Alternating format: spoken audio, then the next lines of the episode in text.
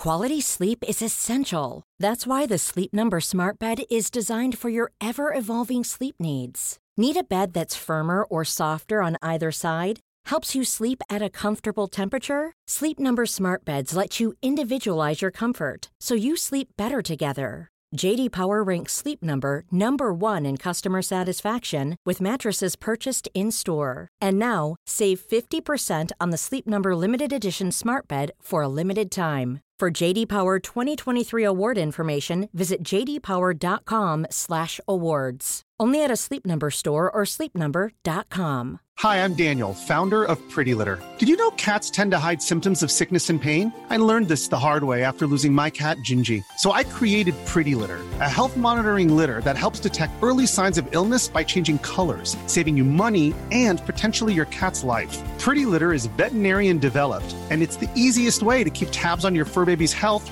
right at home. Go to prettylitter.com and use code ACAST for 20% off your first order and a free cat toy. Terms and conditions apply. See site for details.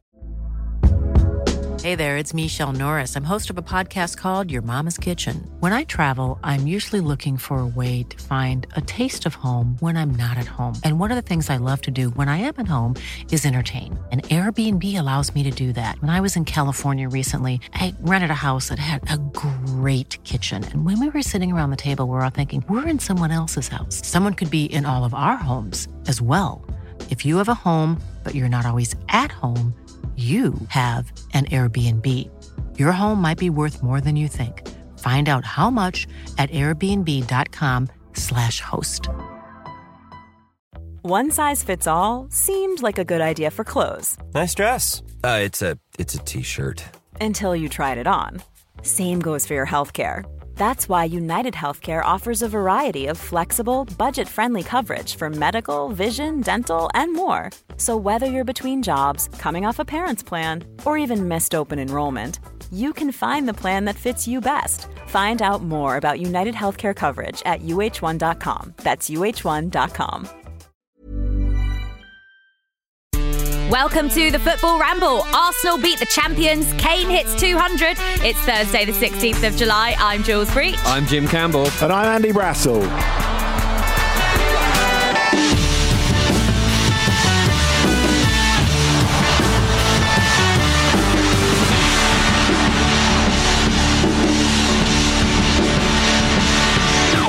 Yes, we are gathered here today on Thursday, the 16th of July, the day after Arsenal beat the champions Liverpool by Yeah. two goals to one. And Jim, the Arsenal fan, is still in disbelief. I am in disbelief. It's a happy disbelief, but it's what a weird game. It was so weird. What a strange game. I, I feel nice and relaxed now because when you started that, we have gathered here today. I thought me and Jim aren't getting married to celebrate, are we? That, that would be a touch too far. It was odd, though, wasn't it, Jim, in terms of the match? I mean, Arsenal were gifted the two goals Yeah. in the first half. Liverpool's goal was, was pretty decent before that. Yeah. And the second half was so strange in the sense that Liverpool had so much possession. I think Arsenal's possession stats by the end of the match was about 29% in that mad. second half. But I think there was one moment in the second half where Liverpool had 95% of possession for about 15 minutes. It's it's absolutely incredible. They had a lot of shots as well. I think it was 17 shots in the second half.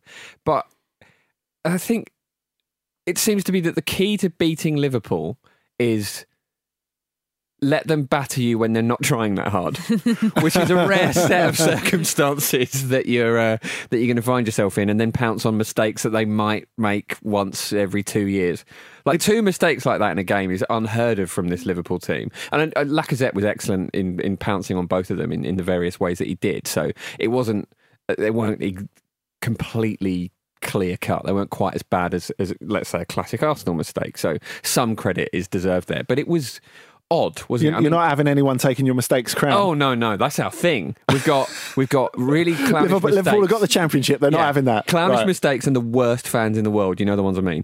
Um, and yeah, it's just. It, it, it was it was great. It was it was brilliant. I can't believe we sort of like that, that set of circumstances happened, but um, it, it was brilliant, and it's actually a much needed kind of three points that I did not expect us to get It is interesting, isn't it? How beauty is very much in the eye of the beholder. I remember Henry Winter tweeting during the game, "Oh, we can see Arteta's plan clicking into place, and the three-four-three, and the incessant pressing that is pushing Liverpool into these mistakes." I mean, that's fine. It's his, his opinion. I'm not tearing anyone out, but. I, I- not everyone I can it. see it like that. Yeah, exa- yeah, I'm exactly. not. I'm not so sure. Particularly Virgil Van Dijk's mistake was he was pushed into that mistake at all. It was just a lapse of concentration, He, wasn't he it? thought he was pushed into it, didn't he? Yeah, he, he was. He was. He was complaining about the. Well, it was. It was just a touch on the shoulder, really, wasn't it? Yeah. I mean, I think he was probably just in shock. Like he was saying to the ref, I, I don't do that, do Oh, I? that's not me. I don't do What those there? things. No, this something's wrong. Something must be wrong. Uh, Do you reckon he's maybe past that point where he feels it's acceptable for him to be challenged? I mean, I remember Yeah. Zlatan talking about when uh, after his couple of first weeks at um, Paris Saint Germain, and they were saying, "What do you think of the French league?" Obviously, expecting him to say, "Oh, easy, I'm the best." Yeah. And what he said is, "People tackle me over here." Yeah. It's outrageous. he was he was absolutely affronted by it. Yeah, I like that. But it reminds me also of when Al Pacino um, said that he got to a point where he all he had to do was turn up and be Al Pacino. And actually, like it was, it was less interesting then because he, could, he didn't need to put so much into the roles and like develop the character so much. Maybe Van Dijk's got a bit of the Pacino about him. I don't know, but I'm happy he has. It, was- it was strange though because it, as we say, it was the first error that Van Dyke has made that has led to a goal by the opposition in 88 matches. It's phenomenal. That is quite something. Mm. Do you think there's an element of Andy that players kind of almost don't try and, and tackle him, or is is that part of it? Or It's the aura as much as anything else. I mean, it's it's, it's funny. I, I think Sergio Ramos is another one of those guys who has the aura. have And you the, seen the his aura latest definitely Instagram increases. picture? Tell me. I'm, I mean, this It's- this body is it's actually frightening. Yeah, it's, it's- not actually that nice, which like a- I'm surprised to say. like a minus percentage body fat. Yeah, it's weird. There's some muscles that I didn't know the body had in in that body. He's Uh, see- got some new ones It, it- that only it he just has. it just looks like he's had a busy lockdown for the moment, Yeah. though, and the fact that the, the beard is is going the full way. I mean, he, he does look kind of I- Game I- of Thrones extra at the moment. It's not quite got to the bit where there, there used to be this. Um, Guy who's a famous goal, German goalkeeper, Tim Wiese, who played for um, Werder Bremen, and he actually became a wrestler. You- You've talked about it on the Ramble, Ramble before, I'm, I'm, I'm pretty sure. And he went from like normal sized guy, you know, albeit with a decent build, into, as you say, m- muscle over every Knuckles. half finger. Yeah. It's so weird. It doesn't it doesn't quite look right, but he is a meme machine, isn't he? He really is. I just feel like the, the amount of chicken breast he must get through in a day. Like, sure, he's not eating anything else. Like, it's it's it's nuts. Just chicken and broccoli. Uh, God, I'm st- sorry, I'm still reeling from the game. Uh, but yeah, I mean, it was it was fun, wasn't it? It was it was it's it's nice when a game goes weird like that because there was a lot of weird little touches, like um, the teams coming out to Triple H's music. Again. Yeah, I mean, Yeah. I, I know this is not the first time, but it does really feel like the end of the season is just because it's like the last day at school, isn't it? I I feel like they might just sit down and play Monopoly. I, oh, on the last I day. Craft absolutely 400. love it. Kerncraft 400 is done pretty well out of lockdown, isn't isn't it? Every, everyone's been on that. I love the fact that Arsenal's playlist is the thing that we talk about a lot because they have had an incredible person who has come in and, and taken over that role Yeah. and taken it quite seriously. Yes. At halftime, I noticed they played Missy Elliott, Get Yeah. Your Freak On, absolute banger. Yeah, James Brown is often played after a, a big victory, and it's uh, it's a lot of fun. I think it's James Brown. Um, uh, also, there, there is that good old Arsenal song. I don't know if you've heard it, but it, it is so bad. It is so so bad. Does it? It's one of the ones There's a bit of work to be done on the playlist. I think. there's there's very much a like it's it's all in a very definite playlist before kickoff at Arsenal normally, Mm. and obviously the guy just presses play and then goes right. I have to leave the room because I've heard this like 500 times before. So how, uh, you'll be able to tell me in what order it goes in. You've got that good old Arsenal song. Um, you've got London Calling. Yeah, that that comes before that. The good old Arsenal song now tends to be the, the thing they come that come out to. This is the Wonder of You. The Wonder of You, yeah. creeps in here and there as Yeah. well. It's a it's a it's a funny old. Uh, Funny old playlist they got going on there, but I, I'm enjoying the introduction of Triple H, and I do quite like this more informal Premier League that we seem to be seeing, where it's like it sounds like something we would have joked about in the past. You Yeah. know, what wrestlers' theme music would you have teams come out to, and now stuff like this is actually happening. Yeah.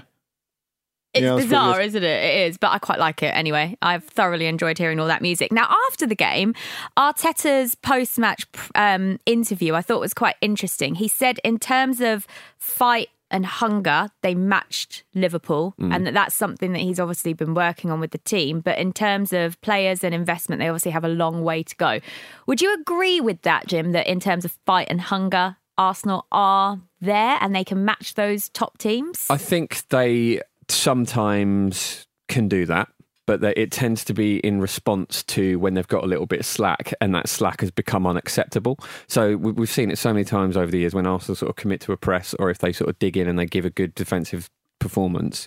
Um, it's it's there. It's absolutely there throughout a season, but it's just not consistent enough. The thing with with Liverpool, and obviously they're streets ahead, um, is you get that from them in every game. They lost that game, and you still, you know, it was still there. You know, Yeah. and they, like, you know, Sadio Mane aside, obviously not everybody was playing at their absolute sort of top speed, but Liverpool still, you know, did what they do, and uh, Arsenal don't do it in every game. Um, and Arteta's right, and I think he's he's figuring out which members of his squad he can rely on to do that, and trying to sort of you know mould those that um, will perhaps be amenable to just you know, being a bit more um, coherent in terms of consistency. But the thing that I was most encouraged by was how he spoke about how it's going to be very, very difficult to improve without significant investment. Yeah. The board probably don't want to hear that, but they do need to hear it. And I'm, I'm really happy that there's a manager there who's happy to say that and is perhaps happy to kind of um, publicly go against the party line, perhaps, because Do Arsenal you are think he's? talking about. Do you think he's starting to realise that more? I think so. There's He a didn't sense seem of that, too isn't there, about it, did he? No, he didn't, No. Mm. which is really interesting. You've just beaten the champions Yeah. in weird circumstances, yes, but the, the, the narrative that he, he comes out with is that he, he needs more money. And you don't really expect Mikel Arteta to be a sort of uh, political manager in terms of his post-match interviews. You know, you'd expect that from Jose Mourinho, Pep Guardiola to a degree. We've seen a lot of managers do it, but Arteta, we're still figuring him out as a as a manager, and I'm I'm really encouraged by that actually because it, uh, it it's just an, an obvious truth that is one of those things that's so frustrating as an Arsenal fan. You do feel kind of hamstrung and handcuffed by the by the owners because you know they uh, they effectively use the club as an investment vehicle, and realistically, if Arsenal want to get back to that top table, they've got clearly they have to spend. So um, yeah, that's uh, two very strange positives from this evening.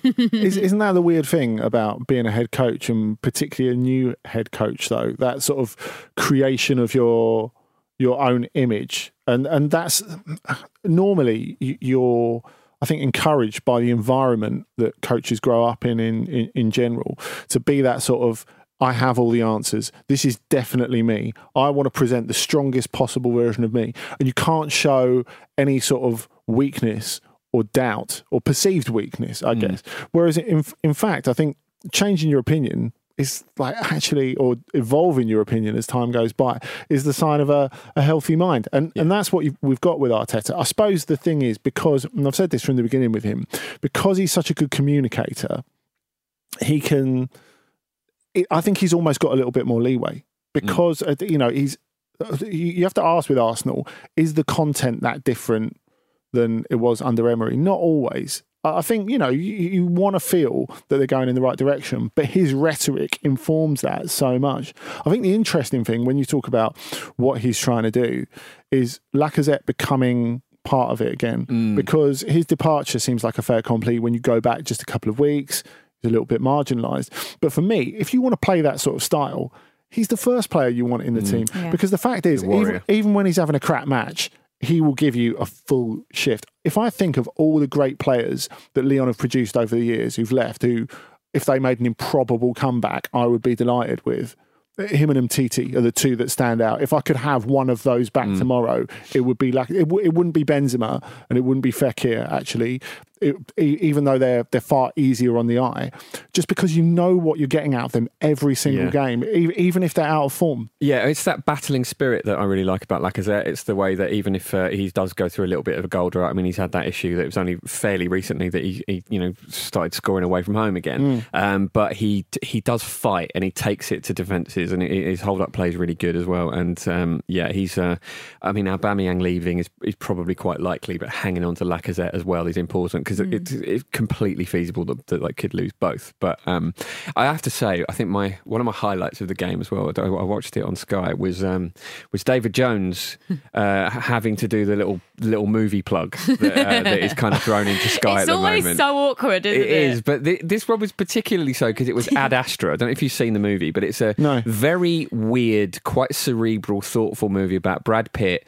uh, in the near future taking a trip to Nep- Neptune to track down his absentee father, Tommy Lee Jones. Right, and it's this, it's it's a good movie, but it's it's, it's a bit of a curious one, um, and like. Graham is just disdain Oh, for the concept of that what was so funny. himself. His face was just like, what? What the hell? I'm not watching that. I'm just going to watch football and think about football. I'd, I think they should put Souness on these. Do a Yeah, little sort of them. like, you know. I love the change club. of gear though. It's like, and it's a brilliant win for Arsenal. They've beaten the champions Liverpool by two goals to one, and still to come on Sky Sports this week.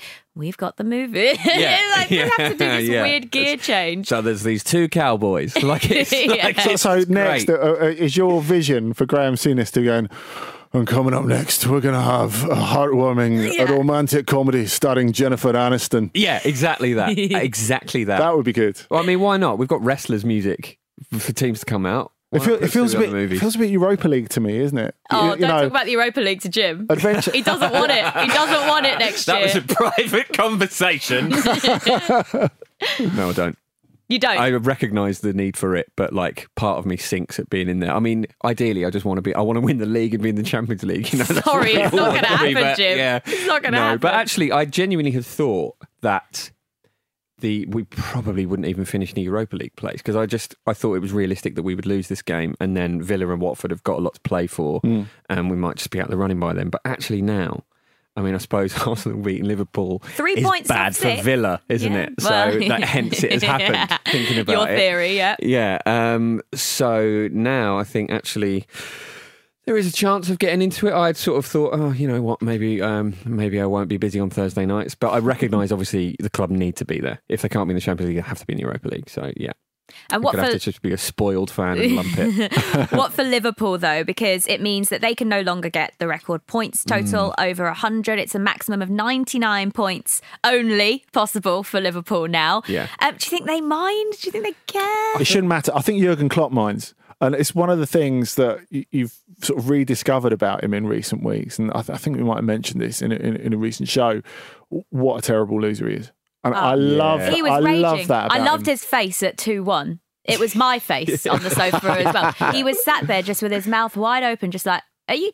Are you for real? What? Yeah. What's going on out there, boys?" Sorry, is that a joke? Is- is- You know you uh, can't joke. Yeah. What? What is? Well, this is an actual football match, and you're losing. The thing is, his current glasses are very much like my wife's old glasses. So when he pulls that face, I actually feel that I'm being told off from within the television, which is, is quite an uncomfortable prospect. That is strange. There was another corridor of applause, Andy Oh, Brassell, God, before the game. Um, they've dropped points, Liverpool, now in four of the seven games since the restart. Should there still be a corridor of applause? Well, I don't think it really suits them, does it? No. It obviously uh, sets them too much at ease. Look, I, I don't think it really matters in terms of, uh, of, of records or anything like that. If you say to Liverpool at the start of the season, you're going to win the league with some comfort, that they're having Yeah. that, and that that's fine. They have been the best team by a mile, and dropping a load of dead games doesn't really matter, except when you go back to Klopp. Why couldn't they lose to Brighton? I mean, sake. But does doesn't this just keep them on their toes? The fact that Klopp is getting that rage. That's maybe because Yeah. I think the most difficult thing with Liverpool going forward, you look at that team and they're in a not entirely dissimilar place to the one that say Real Madrid were in 2017 after they won the Champions League. You look at that team and you think, how can you improve it? And I think it's not an unreasonable answer to say it's great, don't improve it. yeah. But but that is that is not good thinking. You know, you need to be thinking at. And again, I've said before, you, there, there is going to come a point where Klopp and the club, if they want to re- renew that team and if they want to turn this from a Liverpool championship into a Liverpool dynasty, there's going to come a point where they're going to have to make some unpopular decisions and ditch some players who are really really loved and have done a lot for them. Mm. Because that's what you have to do to maintain it. And there's going to come a point where they'll maybe I don't know, Flick Firmino or Jordan Henderson or someone like that. Something that feels now, if you're a Liverpool fan, loving the moment, absolutely unthinkable. And these moments help you to do that because Yeah. these are the moments that Klopp will say, right, we've got to freshen this up.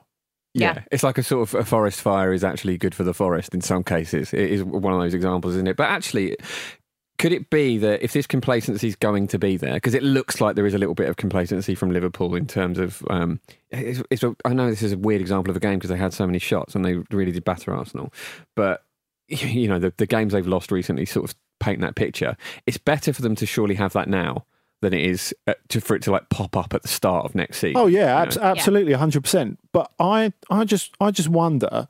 I mean, I'm not saying like just one match against Arsenal could change your whole transfer policy, but say if if you're in a Imagine. if you're in a if you're in a position of transfer deciding power at Liverpool, and you see that is is that maybe is this maybe one of the games that makes you think if we if we're going back a couple of weeks before it's time for Chelsea, think oh, maybe we do make the effort and sign Timo Werner. Yeah. You know, Yeah. even even though he's not definitely straighten our first team, do we need to put more pressure on these boys? Mm. You know, maybe that does make you have a a bit of a think about it. Yeah, very interesting indeed. Well, uh, also last night, Spurs beat Newcastle 3 1. Harry Kane scored a brace in the game, which means he now has 200 club career goals in 350 appearances uh, between the clubs he's played for Spurs, Millwall, Leyton Orient, and Leicester. Did you remember that he played for Millwall and Leicester? I, vaguely, Vaguely? because yeah, there's that, that famous picture of uh, Harry Kane and I think Jamie Vardy on the bench together for Leicester. It's a long, weird, long isn't time it? ago. It's, weird to think of him anywhere other than Spurs. It is funny, like for um, the Champions League Weekly, I went up to do um, a TV interview with a couple of Leicester players a couple of years ago when they were in the the, the Champions League before they played the the quarter final with Atletico Madrid.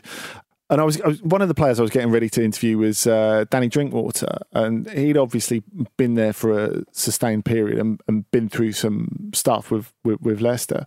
And it, it's it's funny. I was I was looking back at where Leicester had been relatively recently, and I was I was thinking of that uh, Watford Leicester playoff, uh, you know, with uh, Knockaert penalty miss and Deeney Yep, goal right, yep. right right at the end, and I was, I was at that. It was an incredible game, and. Um, it's, it's funny. I, I remember looking at that to refresh my memory on some of the detail. And you're like, oh my god, Harry Kane came on in that game. Yeah, and it's So like, weird, isn't it? it's you know, yeah, But it's, it's, weird. incredible. I mean, um, among my friends who are Spurs fans, which I do have, believe it or not, it, it's interesting because Harry Kane was he was almost a little bit of a joke figure when he started. He was like the Europa League striker, and they, th- you know, he, he perhaps Yeah. looked a little bit gawky when he was younger, and There they was kind of thought nothing- he was just like a kind of useless option off the bench. And the transformation is It's absolutely amazing. phenomenal. there's It nothing really in those in, in those loan spells that made me think really he's going to play even more than a handful of games for Tottenham. yeah, yeah.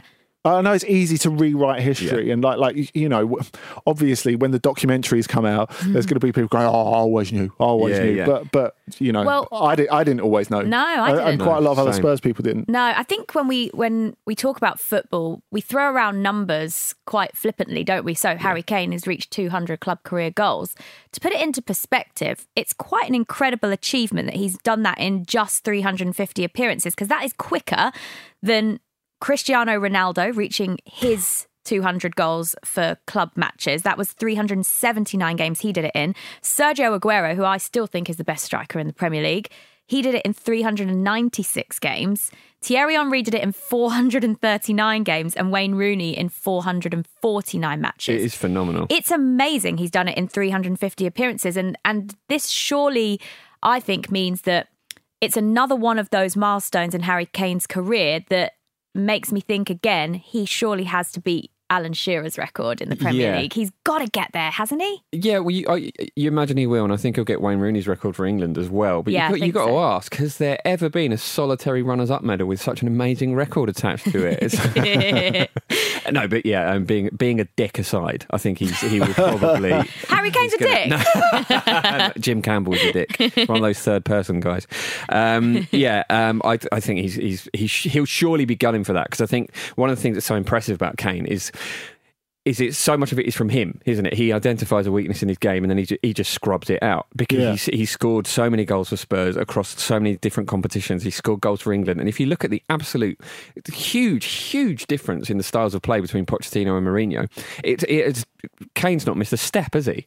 Like he's such a versatile player, and I think that's what's going to give him a really good chance of, of hitting that record. I think the interesting thing in the, in, in the last couple of games, particularly, he started to look like Kane again. Because, I, to be honest, I think a lot of the football in the Premier League has been quite flat since hmm. it's come back. I, I mean, I think maybe maybe we're we're now at the point where we have to recognize and we should have recognized that you know we always talked about the Bundesliga relying on its atmosphere.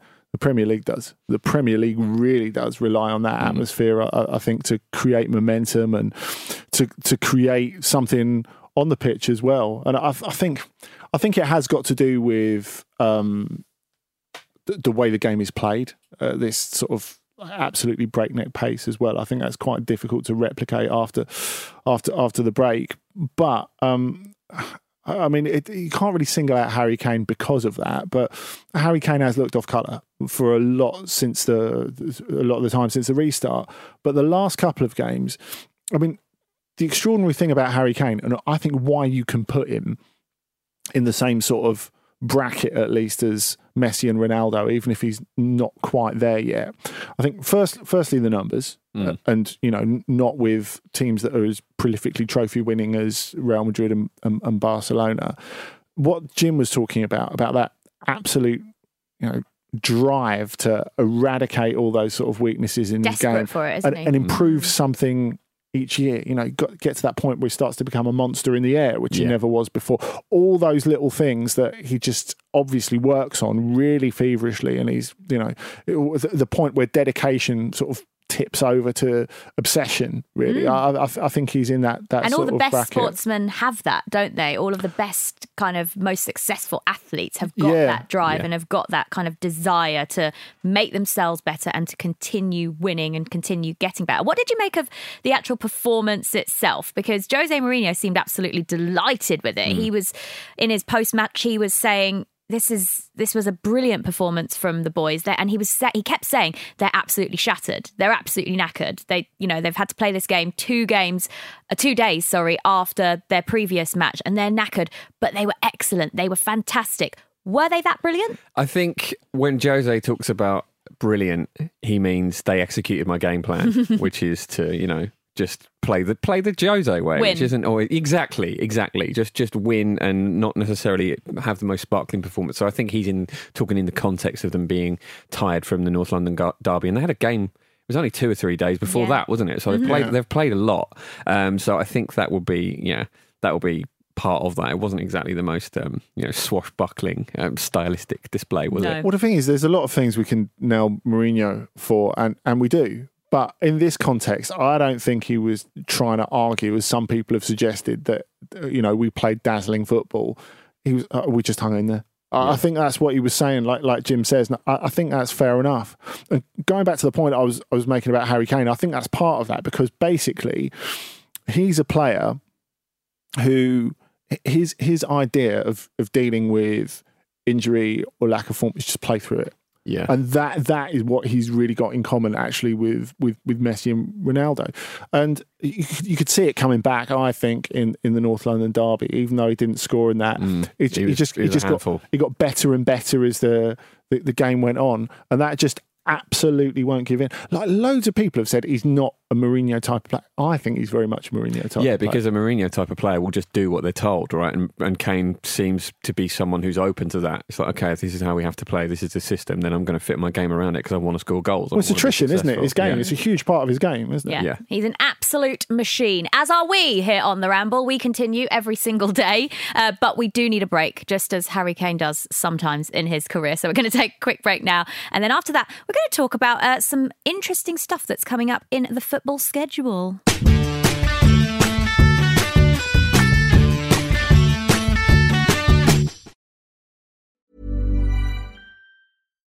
One size fits all seems like a good idea for clothes until you try them on. Same goes for healthcare. That's why United Healthcare offers flexible, budget friendly coverage for medical, vision, dental, and more. Learn more at uh1.com.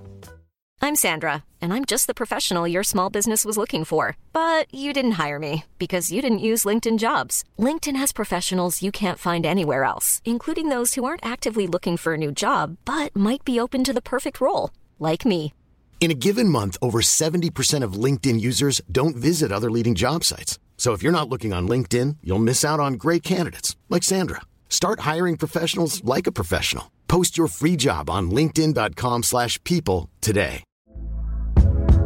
Hey there, it's Michele Norris. I'm host of a podcast called Your Mama's Kitchen. When I travel, I'm usually looking for a way to find a taste of home when I'm not at home. And one of the things I love to do when I am at home is entertain. And Airbnb allows me to do that. When I was in California recently, I rented a house that had a great kitchen. And when we were sitting around the table, we're all thinking, we're in someone else's house. Someone could be in all of our homes as well.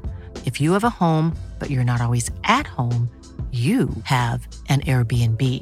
Your home might be worth more than you think. Find out how much at airbnb.com/slash host. Jack Mate's Happy Hour is back for a brand new season. It's the podcast where we talk to some of the most exciting people in the world, from Ricky Gervais. In some ways, fame makes you a better person. You know, it's like I don't believe in God. I don't believe in God's watching me, but I, I know someone with Everyone fucking else phone is. to undercover police officers. Can you see the fading scar there, gentlemen? Yeah. Yes. Yeah. Right. That's where I was stabbed in the neck by a drug dealer once. Or we just talk about whatever's making us laugh right now. When you think back to school kid banter, like it's well funny because of how immature it is. We had this teacher called Mr. McGibbon, and he had this big cushion that he was teaching us how to rugby tackle on.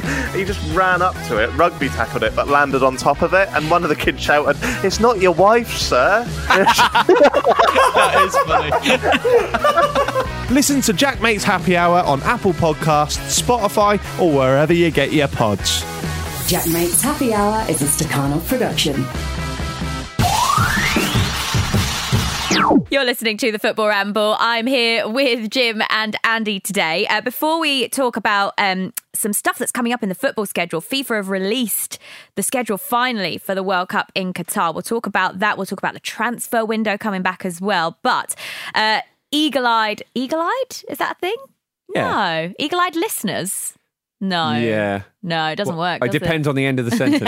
we don't know what yeah. Okay. Let me let me uh, say this again. Then, keen listeners of the Ramble uh, who were listening on yesterday's um, Ramble will have uh, heard Luke, Kate, and Vish talking about Ramble merchandise, and we've Mm. had an email about this from Gavin McKay, McKee. Gavin McKee, uh, who says, Dear Football Ramble, Luke ended Wednesday's episode with an appeal for Football Ramble merchandise, and I decided this was as good an opportunity as ever for some name puns, some intense thought later, and these are my merchandising suggestions. Are you ready for this, boys? Ready. This, this is good. So we've got uh, a Pete Donald Sun Lounger. Yeah, it's a Weird thing to picture. Just his head over and over again, I can imagine. Kate Mason jars. Nice. They are Right. good, and that's a good one. Uh, Jim Camping Bell Tent. It's a stretch, that, isn't it? They, to be fair, Gavin's been kind to your name because there could have been lots of bell Yeah. uh, Yeah. puns. Camp Bell. I mean, uh, no one seemed to notice that at school. You think that's an absolute playground given, but uh, yeah. You got away with that one. Um, we've got Vitush hand sanitizer. Nice. Topical. Very topical. Like it. Uh, this one for me, Jules Brie cheese making kit, which I want one of. Please, Gavin, if you would like to, you know, get this made and send me one, then I'll gladly accept. And uh, this one, Andy Brass selfie stick. I mean, it's a product that I very much don't endorse. Yeah. Apart from that, that's because I've got quite a long arm. You do have long arms. You see, you see, the problem is though. no need for a wh- when selfie I- stick with you about. Well, that's the thing. When I've got a group of friends, the thing is, you know, when you take a selfie, it adds a couple of chins. Mm. I always have to take one for the Oh, team ah, because you're I've at got the, the longest front. arm. That's annoying. So I have to do the selfie. See, I'm the smallest person in every group of social circumstance I'm in, and I always am at the back because I can never be the one taking the picture because my arms are tiny. I'm, I, I, I'm basically like a 15 year old girl. I haven't grown since then. So you buy an Andy Brass selfie stick. I would a- happily take an Andy Brass selfie stick. I'd take it. I'd, do you know what? I'd give most of these things a go. Yeah, it's a weird holiday. um, but you could you could fit them all together, I think. Yeah. Gavin says, I have ran out, admittedly, of um, weak puns at this point and just ended with Luke's game, the board game, and a Heart slash Fulham half and half scarf for Marcus as well. Uh, you're welcome, and please email back when royalties are sorted. Um, Gavin, you've got to make the product. You've got to make Yeah. You've got to make them for us, and then we might consider it. I still think I, I don't want to steal directly from Bundesliga clubs, although they do already have all the ideas. So it's inevitable to a certain extent that we are going to steal some of their club shop ideas. But I know Kate was quite incredulous yesterday about the Borussia Dortmund toaster that burns the club crest on the bread. The other thing I didn't mention is that when it pops up, it plays the club anthem. I think you could definitely Oh, go. stop it. You could definitely go a ramble toaster. Yes. Can you imagine that playing the theme tune when, when your toast is ready? That would be great. Just a little stab. What what number do you have your, your toaster on? Depends what I'm toasting. Oh, really? Yeah, if I'm if it's just toast, I'll go about a third of the way up, maybe. If it's a crumpet, all the way up, Ah, and then like it a bit do it again with a tiny bit I'm I'm wow. on the dial. You got you got to cook. A, you got to toast a crumpet properly. So our boss man John has it on a number three. Now I feel like that is far too low. That's like warm bread for me. I like a bit of I like a bit of brown on my bread. Toasters have no consistency though. This is it. I mean, yeah. that's the toasters are essentially the VAR of the kitchen. Yeah, because I have mine around three, and it's like it's it's not warm bread. Th- There's not enough consistency in toasters. See, I'm I think a, we're realizing. I'm a good four point five on mine, but but mine does go up to a seven, which is an Seven? unusual Wow. number. I thought that was weird. Does That- it? maybe that's um, the thing. That reminds me of Sven discussing the Aston Villa job.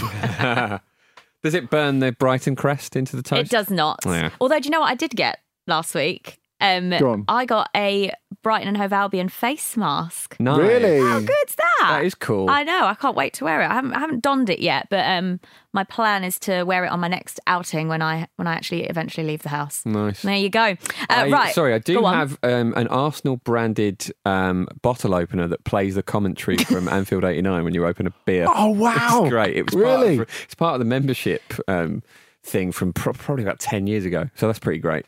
That is impressive. Andy, do you remember you went to Dortmund and you brought me back a Christmas decoration? I did. Yeah, a, a little snowman. You did. To go on the tree. A little Dortmund Yeah. snowman. Oh, cute, isn't he? nice. So cute. All right, let's talk about uh, the transfer window because it's back. Uh, the dates have been confirmed for the summer transfer window uh, from the 27th of July. We're only a, a week or so away from that now, the day after the Premier League season finishes, and it will end on the 5th of October. However, for the first time, we've got this weird domestic only window Yeah. from the 5th to the 12th of October where Premier League clubs can only trade with Football League clubs and not with each other. It's really ominous, this, isn't it? Because it shows that clearly there's going to have to be a bit of a pinch somewhere. Uh, so clubs are going to have to kind of think a bit differently, and um, EFL clubs are just going to have to suck that up and have their players kind of possibly sort of hoovered out of them. It almost it feels a bit like a sort of Premier League outlet store, doesn't it? It's like, Yeah. go and don't don't you think bargains? don't you think the opposite way is more likely uh, that that uh, EFL clubs will end up loaning players You think? from the bloated Premier League squads? Perhaps, perhaps. I- It could I- work I- both ways, it's, it's interesting because I'd, I'd taken it as as that way. I suppose the thing is because we've seen a domestic only window in France as as well to preface the, the, the current transfer window, and it is just a, the fact that everyone's going to be making it up as it go as, as they go along at the moment. Hmm. So there's got to be a way of broadly standardising it across the major European leagues, but at the same time, there's a bit of wiggle room. Like if the the accounts look bad, Yeah. you know, I, I guess I guess that's the way, isn't it? I suppose so. It seems it strikes me as odd that they this needs to be so specific, though. Yeah. because it's you know the, these clubs can trade between each other at other times. Why Up until the 5th window? of October. Yeah, why is there a separate domestic only one? Yeah. What was the reasoning for that in France, Andy? Do you know? Yeah, so they could they, they could generate more money. Oh, it, it was just it was genuinely it quite was- quite cynical kind yeah, of. before it was before the, the, the wider transfer window was happening, so they could get something moving and they could they could get a bit of money flowing in the coffers. Hmm. Who do you think is going to be the busiest in the window, Andy, from Premier League teams? Uh, well, I, th- I think Manchester City are going to be a lot bigger than they uh, busier than they would have been, and I think that's something that we've seen over the, the last couple of days. But it is interesting when you look at their their current war chest or their project, projected war chest. I mean, uh, the, the numbers that have been thrown around are like, like 150 million euros. The world has changed, doesn't it? Because how many players, how many game changing players do you think Manchester City could get for 150 million euros? Two, maybe three? I mean, you know, unless prices have changed that much, it's, it's, it's not going to be a great deal. But it's, it's funny actually that Manchester City against Bournemouth last night did make me think a little bit of. You know, I've heard people say, "Well, they don't really need a rebuild. rebuild. They do need a rebuild." Bournemouth nearly got a point. Certainly, mm. in, in terms of the squad, they need a, a, a rebuild. Yeah, nine games is it they've lost? If, if, you're like a couple of changes away from having Stones and Otamendi at centre back, you Yeah. need some changes. It's a funny one, isn't it? Because I think they will sell players as well. They've already you know, Pep Guardiola's already been talking about selling John Stones, hasn't he? And Mm. like, but the thing is, it's how how- much are they going to get in the market? Will they be better off waiting for some of these players, even with their contracts running down a little bit, To see if re-inflate in become a value? bit s- stabilised? I'm interested in Chelsea because everyone knows they've got money. So they're in a weird position where selling clubs will probably go, even in this scenario, we want more money. And will that just will that just screw the market again? Will it just mm. will it just lead to a lot of clubs spending beyond their means? I guess we'll see. It's interesting. And they've done good so business short. already, Chelsea. And, and and for next season, look like one of the teams to watch, you'd think. What about the goalkeeper situation at Chelsea, though? Because that seems to be, whenever I talk to Chelsea fans, that seems to be the, the, the, the part where they're like, they're just not happy with Kepa at the moment. I don't think he's completely to blame for their defensive issues this season, but he's certainly part of it, isn't he? No, he, it doesn't inspire an enormous amount of confidence, and always that that price tag, which is just really problematic in terms of perception. It, it always sort of dogs him. The, the, the fact is, if Chelsea had bought him six months earlier, they could have got him for a quarter of the price, uh, and and that is that is the fact of the matter. I don't think anyone has ever ever said, or anyone reasonable has ever said, that the price he cost was reflective of how much he's worth. Um, you know, you think you go back like six months before Chelsea bought him, and Real Madrid um, wouldn't pay the 20 million euros because they're like, oh, he's out of contract soon. And then, of course, he signs the extended contract, which gives rise to, to this release clause. But because they paid so much for him, they, they can't just give him away, which is a Yeah. huge problem in terms of the way they're going to go forward. I mean, in terms of like the, the fact that they clearly need a defender, at least one defender. Uh, they're still interested in, in Kai Havertz, who is not going to be cheap. I don't really see how they're going to make this goalkeeper thing happen. I mean, of course, there's been talk about Jan Oblak going there, and Oblak, I think there's a, there's a strong argument that he's the best goalkeeper in the world. Yeah. But on the other hand, what we don't know about him is how good he is with his feet. We know he's competent with his feet, but he's not an Alisson mm. and he's not an Ederson. And, or if he is, he's been hiding it very well. The fact is, Atletico defends so much deeper than a lot of other teams, including Chelsea. Part of the reason they bought Kepa in the first place is because he can come out and do that keeper sweeper business. But we don't know if Oblak can do that hmm. because a lot of the time he doesn't have to leave his six yard box. Does Oblak know if he can do that? No, he's not. probably- he won't really have had a reason to, Probably to not. play that way. Ex- so ex- exactly, exactly. So it's weird to say that you could buy the best goalkeeper in the world and it could be a bit of a punt for you. Yeah, it's, it's strange. I mean, Kepa is he's 25. There's there's a good argument that actually it's not outrageous that he'll improve soon. Obviously, hmm. Chelsea bought him as a long term investment. So. Isn't that the thing need- with goalkeepers that confidence is so much a part of it? Yeah. That whereas you could square that for an outfield player, the influence that that has on the team is so much. It's so much more Yeah. difficult to sell, Oh, isn't it? Completely. But look at look at Nick Pope, for Mm. example. Nick Pope is so responsible for Burnley being so difficult to break down. Oh, for And sure. You, you can Yeah. see that in the way teams approach them and how you, you know that if you play Burnley, it's going to be an absolute nightmare of a game. Mm. And a lot of that comes from how how Nick Pope's confidence translates into the rest of the side. But you know, the opposite can also be true. And I think there's there's a danger of that becoming the case with Kepa. But you know, I think would Chelsea perhaps be better off slightly risking that Kepa will get over this and improve, and maybe getting some more reliable defenders to help him out. Yeah, maybe maybe some proper competition for him. I mean, Mm. I'm not knocking Willy Caballero, but you know, I, I don't think he's anyone's idea of an A plus elite goalkeeper, and also he's not that young, is he? Yeah. So if if maybe you could get someone as, as as competition for for Kepa, maybe maybe that's your solution. I mean, funnily enough, look at Real Madrid; they've stuck with Thibaut Courtois because they kind of had to in terms of the investment they made in him. It's been brilliant this season. He's Yeah. a key part of them probably winning the league. Yeah. Which they can do tonight. Is that yeah, right? they, they, they can do tonight. If they beat Villarreal, they're the champions, and that's that. They're the Bernabeu. It's free on British television as well, which is very exciting. Your favourite thing. yeah, I, I love a bit of free. I love a bit of free. Uh, so that's that's that's quite exciting. Um, I don't know but- if I can fit in the Real Madrid game tonight. There's so many football Yeah. matches. Come on, it's another game to fit in the schedule. Uh, speaking of schedules, um, FIFA have also released a schedule for the 2022 World Cup in Qatar, and it's absolutely insane. The matches are going to start on the 21st of November and they're going to end on the 18th of December. It's the first time, obviously, we've had a Winter World Cup.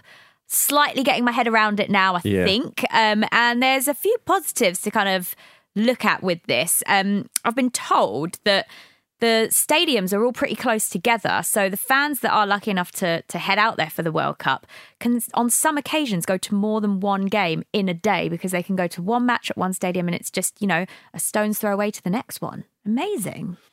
Of course, there is the fact that it'll be so hot that it'll take you twice as long Yeah. as it normally would to walk that distance. true. And you'll be a sweaty mess by the time you get to the second one. That's a given for the whole thing, Yeah, isn't it? yeah. If you're out there, it's, it's going to be so interesting, isn't it? Spectating a Winter World Cup Mm. because a lot of people are obviously a bit, you know, sad to see that change because there is something really beautiful about a, a summer tournament. It's just that the atmosphere in the in, in the country is great, but obviously we've got to look at other parts of the world that don't necessarily have, have it that way.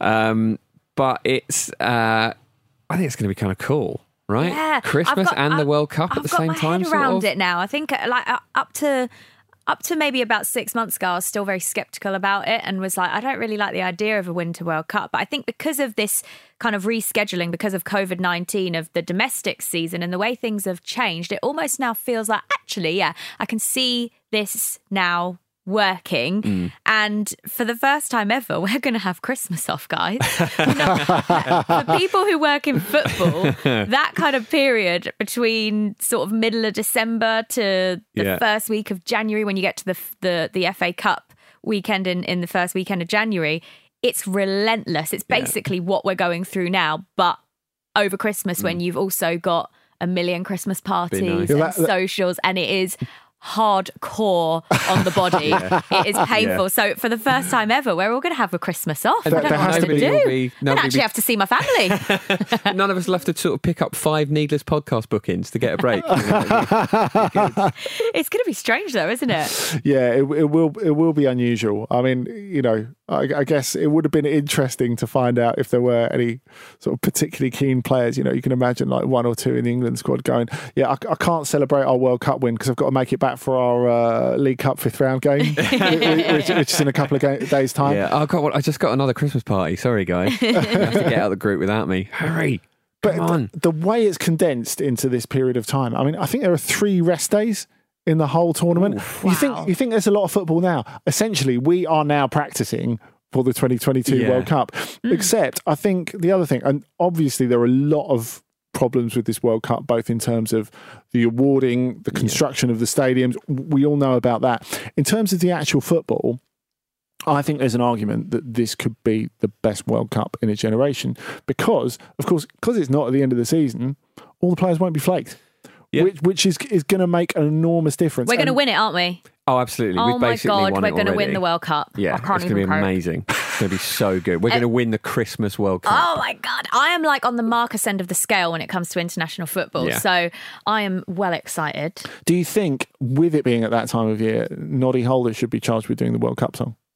yeah, I absolutely Bring, do. bring him out of retirement. Oh my god, that would genuinely be amazing. That'd be so many conflicting happy emotions at once.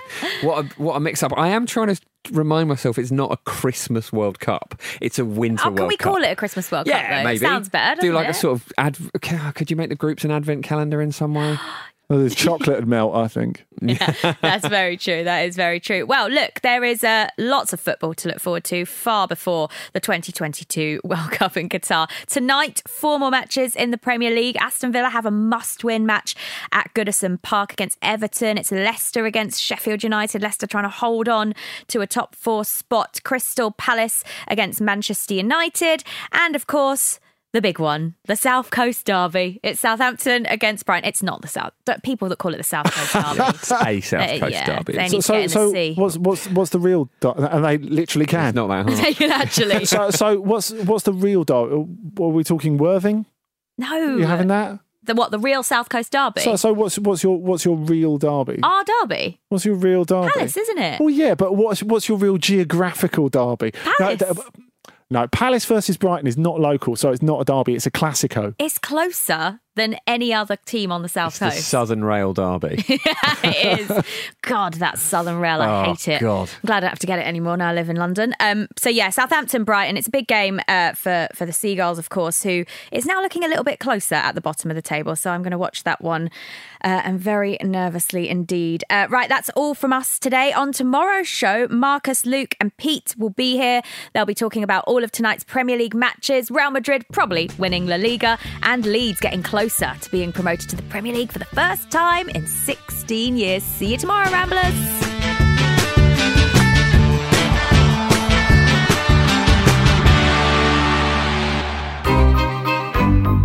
This was a Stakhanov production.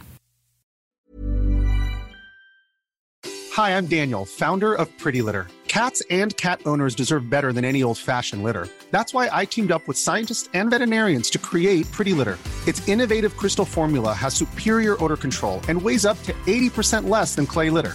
Pretty Litter even monitors health by changing colors to help detect early signs of potential illness. It's the world's smartest kitty litter. Go to prettylitter.com and use code ACAST for 20% off your first order and a free cat toy. Terms and conditions apply. See site for details. Planning for your next trip? Elevate your travel style with Quince. Quince has all the jet setting essentials you'll want for your next getaway, like European linen, premium luggage options, buttery soft Italian leather bags, and so much more. And is all priced at 50 to 80% less than similar brands. Plus, Quince only works with factories that use safe and ethical manufacturing practices. Pack your bags with high-quality essentials you'll be wearing for vacations to come with Quince. Go to quince.com slash pack for free shipping and 365-day returns.